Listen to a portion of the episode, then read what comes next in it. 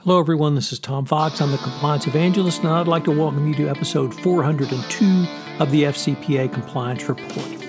Today, I have back Stephen Martin. Stephen is a partner at Arnold and Porter, and we take on the Petrobras FCPA enforcement action.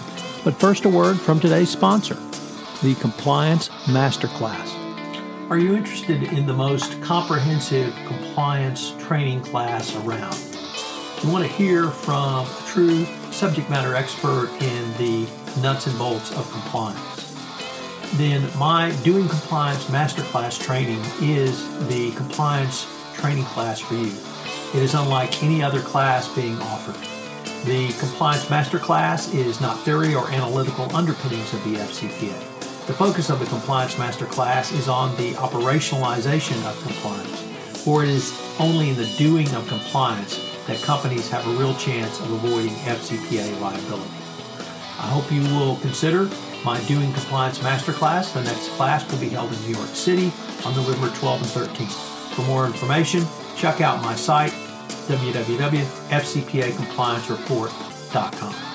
In this podcast, Stephen and I take a look at how the Petrobras was able to sustain a fabulous result, which was a non prosecution agreement and no monitor. They also are now the largest FCPA fine in history. It's a fascinating exploration, lots of lessons for the compliance practitioner. I know you will enjoy it. The FCPA Compliance Report is a part of the Compliance Podcast Network.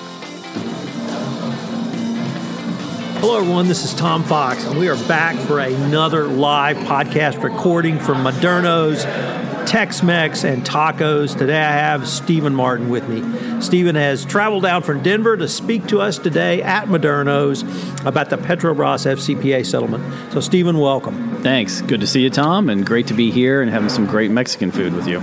Excellent, excellent. So, Stephen, um, this is certainly one of the most significant FCPA settlements we've had uh, this year and perhaps uh, over the past couple of years. Uh, it's really a stunner in terms of, for me, the pervasive nature of the corrupt conduct. We had a, uh, for those who may not know, Pemex is a national energy company of Brazil, government owned. Boards of directors were appointed by uh, the uh, uh, political party in power and there was corruption literally at the highest level, from the board of directors to senior management, all the way down. Uh, even in my corporate career, I bumped up against corruption at, at Pemex in a variety of ways. Their tentacles reached literally across the globe. Uh, even in, in, in, we're here in Houston, corruption issues here in Houston, Keppel offshore in Singapore, SBM offshore in uh, in uh, the Netherlands, Rolls Royce in England. Uh, as broad a conduct as uh, we have seen literally in any FCPA enforcement action probably since Siemens. We um, had the largest FCPA fine and penalty of 1.78, uh, excuse me, 1.87 billion, of which 80% went to the uh, Brazilian authorities, 10% kept by the Department of Justice, 10% kept by the Securities and Exchange Commission as profit disgorgement. However, that was credited to the $2.95 billion shareholder action against Petrobras USA. So, some numbers that basically look like you and me standing next to a 747 on its tail, all leading to what I see as just a fabulous result for Petrobras an NPA with no monitor, even with the huge fine. So, having laid out um, kind of how bad it is, maybe we could explore this case to see what lessons a compliance practitioner, a corp, uh, corporate compliance function, a CCO, or a board of directors might draw from this case, or uh, outside counsel in uh, either cooperating with the Department of Justice or in remediating during the pendency of any investigation. So, uh, any, any wherever you'd like to start.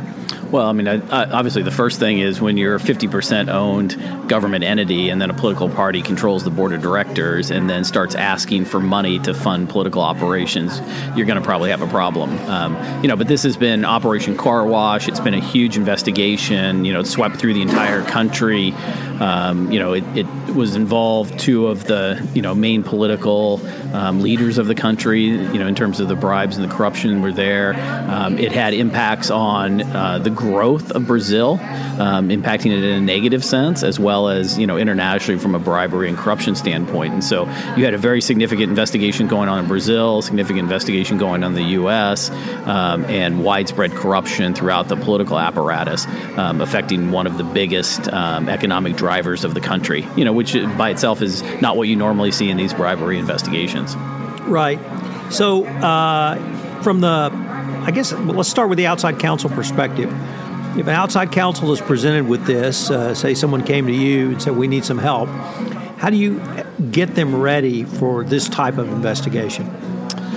Well, you know, getting them ready for the investigation is not really how it works. Um, it's taking taking control of the investigation. You know, because what happens here is they didn't self disclose this to the Department of Justice or to the Brazilian authorities. This was an investigation that uncovered and then went through multiple layers. So multiple companies, multiple people, multiple political um, associations, and you know, so it would be the first step is an outside counsel is just getting control uh, of the investigation, understanding what's happening and what the facts are, because it was fast moving and widespread, and so you know, it wasn't one where you could control the investigation investigation and then report to the Department of Justice. You know, here you had people um, banging down doors literally and trying to, um, you know, get information. So the outside counsel, the first step would have had to both the local Brazilian counsel and the law, the law firms that were working on the U.S. side, you know, really understand what's happening here, figure out who the bad actors were inside the organization, because you know, in this case, it was board of directors and every one of the top senior executives. Uh, you know, so it, it's very difficult in terms of who your client is and how you're going to deal with that organization um, and conduct the internal investigation. So, in addition to the internal investigation, you've got to try to uh, put in a remediation plan, begin remediation, and then remediate. Is that typically something that uh, the investigative law firm uh, would do, or would that actually be uh, another law firm perhaps working in parallel? Right. So that's a great question. I mean, outside of the Petrobras investigation, I mean, let's talk about that a little bit more generally. Um, often you will see um, law firms try to do both the investigation and the remediation. I think that's often a mistake.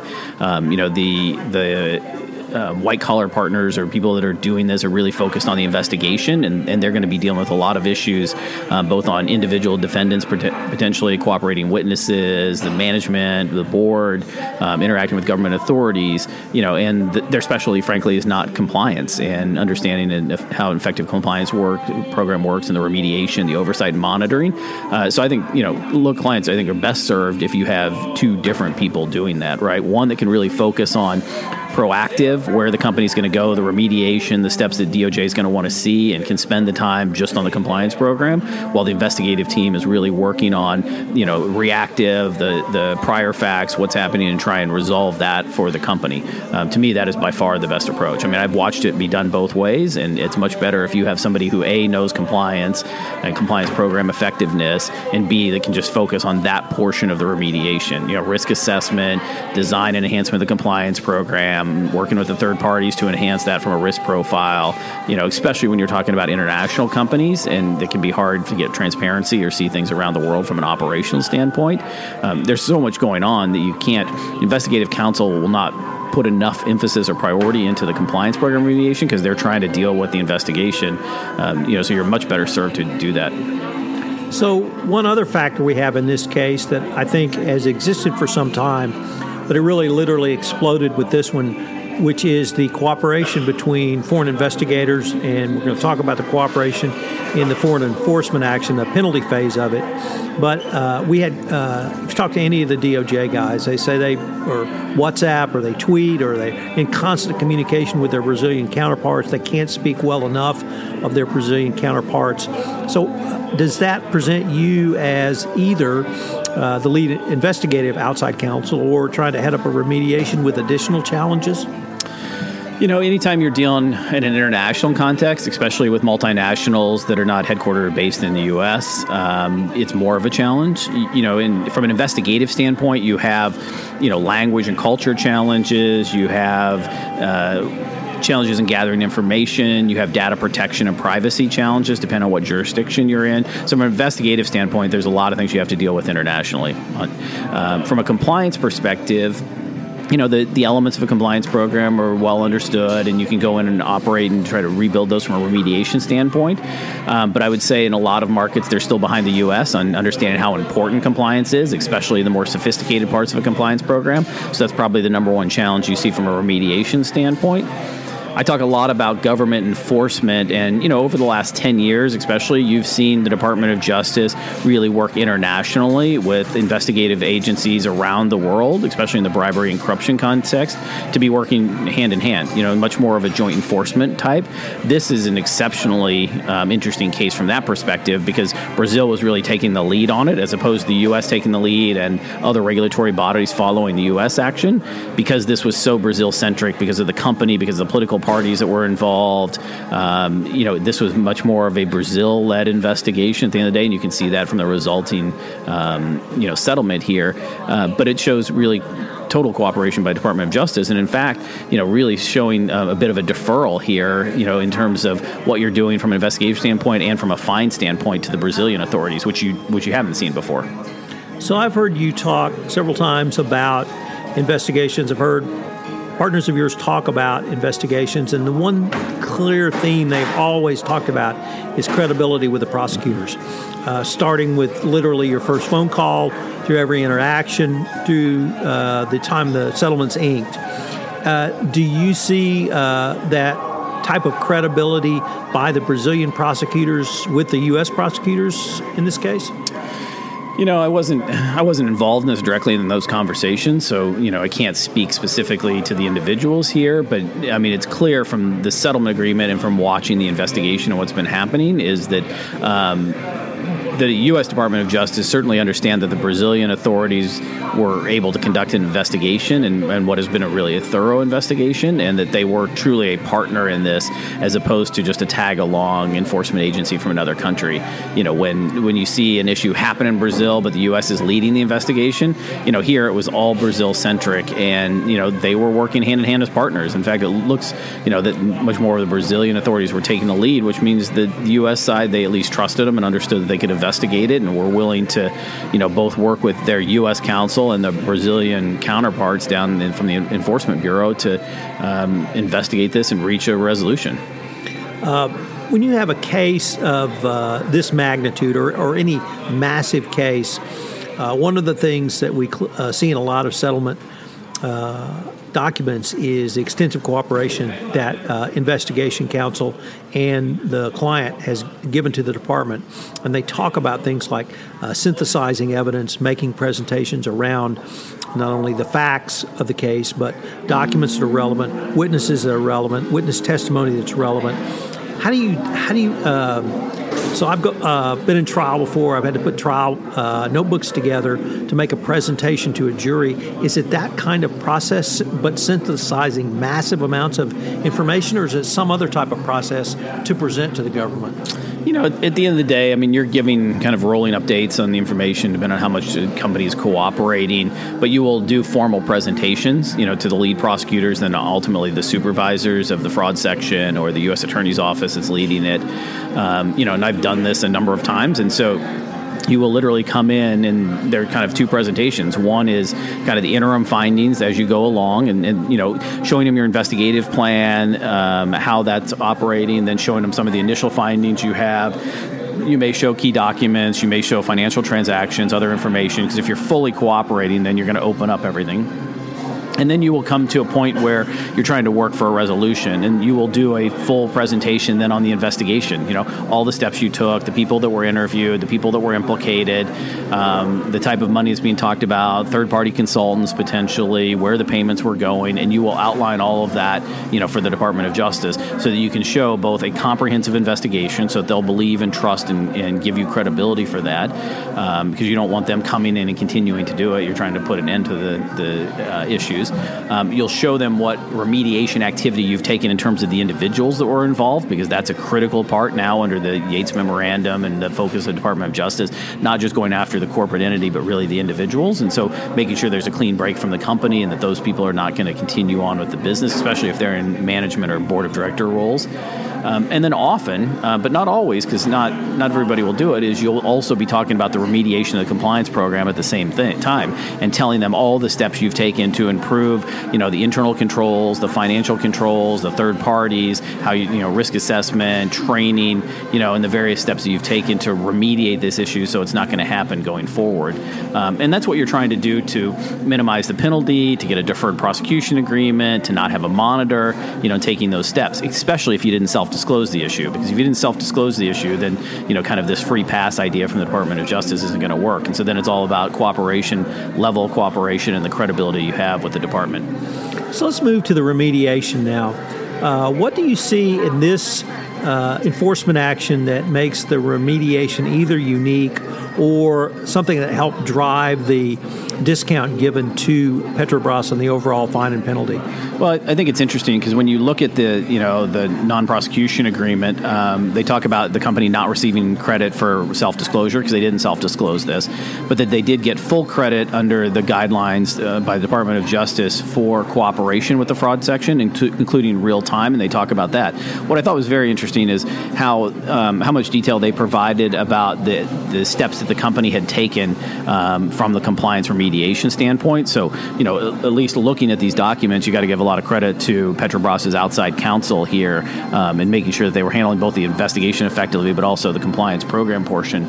Um, because, you know, they replaced all the board of directors, they replaced the senior management, um, they revamped the compliance function, they created a new department of the Division of Governance and Compliance. Um, you couldn't, that person couldn't be terminated without an affirmative vote of the board members re- representing a minority of the shareholders, so not the government owned ones.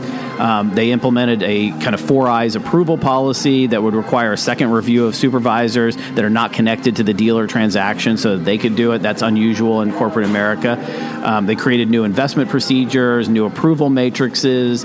Um, they went on to do a lot of different things around policies and procedures that you would have, um, training, um, you know, new updates to both the board directors and the executive board, created an ethics committee that would be separate from the compliance department, um, you know, and disciplining, you know, the employees that had violated this. And so, you know, it was, it was pretty, it looks like pretty substantial um, remediation activities had taken place during the investigation, which is great because two mistakes people make is they don't take the compliance remediation seriously during the investigation um, or they don't do it at all, right? Until you're about ready to settle, and by then it's too late. You know, ideally, you're going to go into the Department of Justice with your full findings from the investigation and then also a full presentation, ideally by another person that hasn't been doing the investigation, about all the extensive remediation that's been done.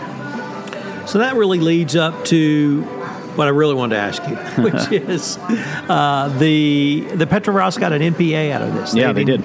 Didn't even get a deferred prosecution agreement, let alone have to have the U.S. subsidiary plead guilty.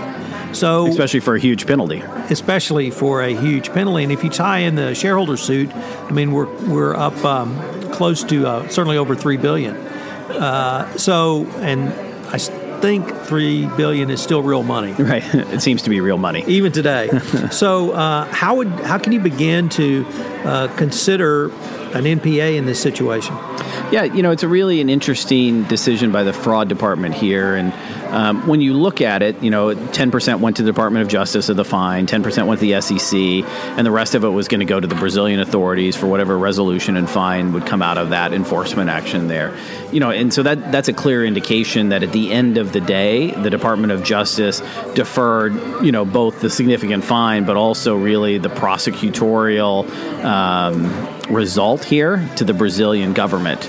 Uh, you know, to me, it's probably an indication of a couple things. One, this investigation is really led by the Brazilian authorities, you know, with the connection to the FCPA because of the international work that was being done, and prosecutors could bring FCPA charges. But again, this is really Brazilian Brazilian company, uh, Brazilian state owned. Uh, 50% of it, political party in Brazil. And so I think the Department of Justice deferred to the Brazilian authorities here in terms of, you know, the result as well as the investigation. Um, the second one is I think they probably got real credit for how much they cooperated once they came into the Department of Justice, both on the investigation standpoint and on the compliance standpoint, um, because it does surprise me as it did you that you know there's no monitor in place here. Um, you know, especially given the widespread corruption that was involved. I mean, this involved all of the board of directors and all of the senior management and political parties and, and real money at, you know changing hands. I mean, the significant you know hundreds of millions of dollars at you know in, in um, and I think we saw at one point it was up to two billion dollars potentially in right. bribes that could have been paid, and you know that that's incredible. I mean, you just don't you don't generally see that in, in these FCPA's, even in the major ones. Um, you know, so I think the indication here is that they really deferred this to the Brazilian authorities, and um, you know it'll be interesting to see what Brazil does in terms of whether they appoint a separate monitor um, or whether they have any other type of um, controls around you know Petrobras going forward, just because it's you know it's fifty percent owned government uh, state owned agency. Um, you know, the thing that was interesting to me too is that the the company Petrobras, at least in the U.S., is going to be able to self-report. So instead of being having a monitor or even an independent compliance consultant or even having somebody just you know retained separately to report to the Department of Justice, the company's going to be able to do that presumably through their outside counsel, and they're going to be required to file you know a report on their compliance program um, once a year for three years. And so you know that's not um, that's not a very substantial impact on a company given this kinds of these kinds of findings here and the results. The um, it seems like this case, uh, maybe it's it's so unique on its facts and circumstances that we can't say it's going to be a game changer.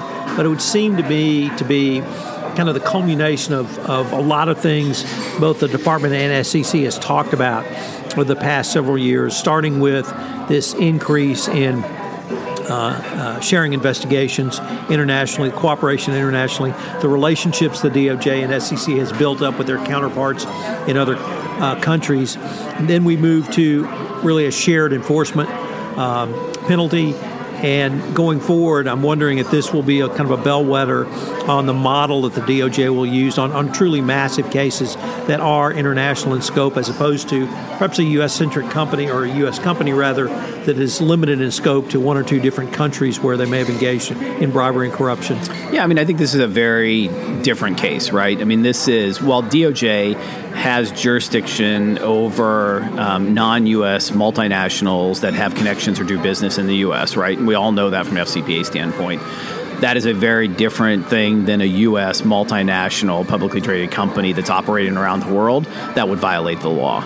Um, you know, so I, I, don't think you can compare the two. I think here, you know, because of the unique Brazilian nature of this and the state-owned nature of it and the political parties again, um, I think DOJ did defer to the, the to the counterparts. I think it shows great cooperation. I think that is something that the Department of Justice is interested in continuing to pursue because it helps them in other cases. Right, the more you develop with Brazil the more you share on a, what's truly a Brazil issue, you know, then Brazil's going to cooperate more on what might be a more U.S. multinational uh, company in Brazil, you know, where the FCPA is is implicated, and you know the DOJ is really focused on uh, that kind of case. Uh, so I think it's going to be hard to draw parallels.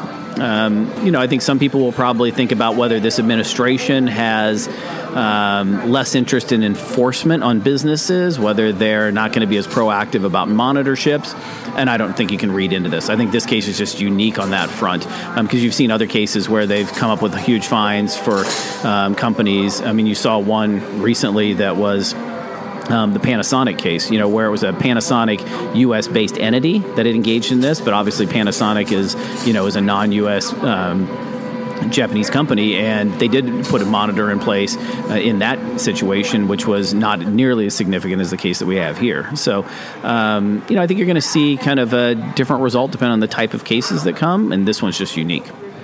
Perhaps we could conclude with some thoughts on how uh, this case would go to the tactical level of the individual CCO compliance functionaire or board of directors who are caught in an uh, FCPA violation. Do you see?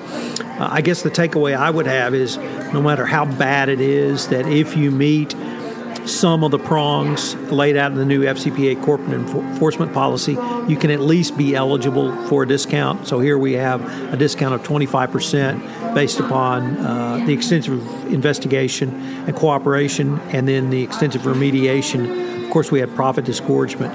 Uh, do you think those kinds of lessons can be learned or at least derived from this case as well? You know, this is always an interesting question in the compliance world, right? Because, you know, the return on investment on your compliance program, a lot of companies think they're never going to get into trouble. And, you know, as a number of compliance officers out there know, it's always budget constraints and issues. I mean, to me, this is a continuing narrative now about justice showing people, like, look, if you have a compliance program, a pre existing compliance program, and there's a mistake that happens in your company, you're well suited to have that program in place and have it be uh, effective because that will protect the company in terms of you know not even having a resolution or a settlement, let alone the kind of discounts that you have. Um, the second thing is it clearly signals that if you are in trouble, you you know the more you can clean up your program and work with Department of Justice and show them how sophisticated you've done, um, that's going to help as well. You know, and so you know we kind of have this continuing debate about companies or boards of directors taking this message from the Department of Justice seriously. I mean, here's a clear indication: you got a 25% benefit by coming in and really having a remediation program in place to do something. Um, but I, you know, I always strongly encourage companies to really look at what you can do before there's an issue. You know, because you never know what's going to pop up. And I talk about compliance programs in two ways. One is to protect yourself from a government enforcement action, right, and protect the company and the board if you have rogue employees doing something stupid. And that's great. You should be thinking about that. But more important, you should think about from the ethical context, how do you do business the right way? Reducing risk, enhancing profitability, having a compliance program that's effective in helping the business operate at that level because then you don't have to really worry about violating the law. And so I'd much prefer companies to be thinking about how proactively this is going to help the company, you know, enhance the profitability and reduce the risk than just on the government enforcement action. But clearly there's a message coming from DOJ and the SEC about, you know, pre-existing compliance program being effective and if not, putting one in place, you know, once you find out there are issues to make sure that you handle them appropriately. Stephen, unfortunately, we're near the end of our time, but this has been a great exploration of the Petrobras case. Thanks for uh, coming down. I look forward to uh, continuing the conversation. Yeah, it'd be great. Anytime. Hello, everyone. This is Tom Fox again. I'd like to thank you for listening to this episode of the FCPA Compliance Report. If you want more information on the Petrobras FCPA settlement, you can check out my three part podcast, excuse me, three part blog post series that I wrote on the case. Also, I have a white paper coming out on corporate compliance insights on the case, uh, hopefully uh, shortly after this podcast is released. Also, please uh, think about my compliance masterclass next month in New York. If you have any desire to increase your knowledge on the nuts and bolts of operationalizing a best practices compliance program, this is the case for you. I hope that you will join us again next week for another episode of the FCPA Compliance Report. The FCPA Compliance Report is a part of the Compliance Podcast Network.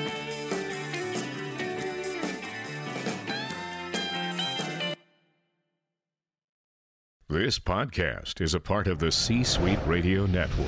For more top business podcasts, visit c-suiteradio.com.